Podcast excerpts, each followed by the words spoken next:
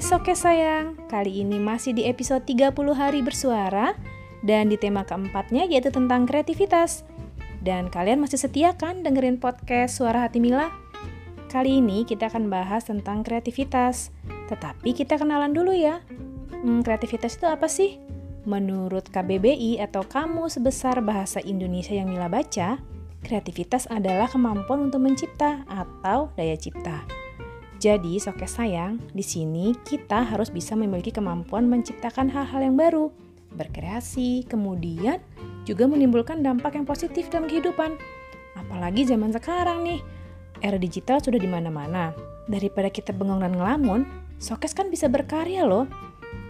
Contohnya aja nih, berkreasi dengan menu masakan atau buat makanan. Coba deh buat vlog tutorialnya, kemudian share di medsos kalian, sekalian promosi. Kali-kali aja ada yang nyangkut tuh. Atau kalau kalian yang hobi sama dunia suara, bisa juga berkreasi dengan dunia suara. Sekarang kan banyak tuh VO-VO challenge bisa kalian ikutin. Ataupun lakukan ATM, amati, tiru, dan modifikasi.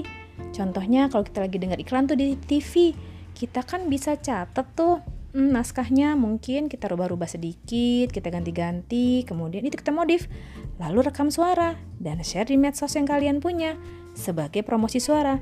Siapa tahu ada rezeki dari situ. Dan sekarang kan dunia voice over atau jasa pengisi suara lagi marak loh.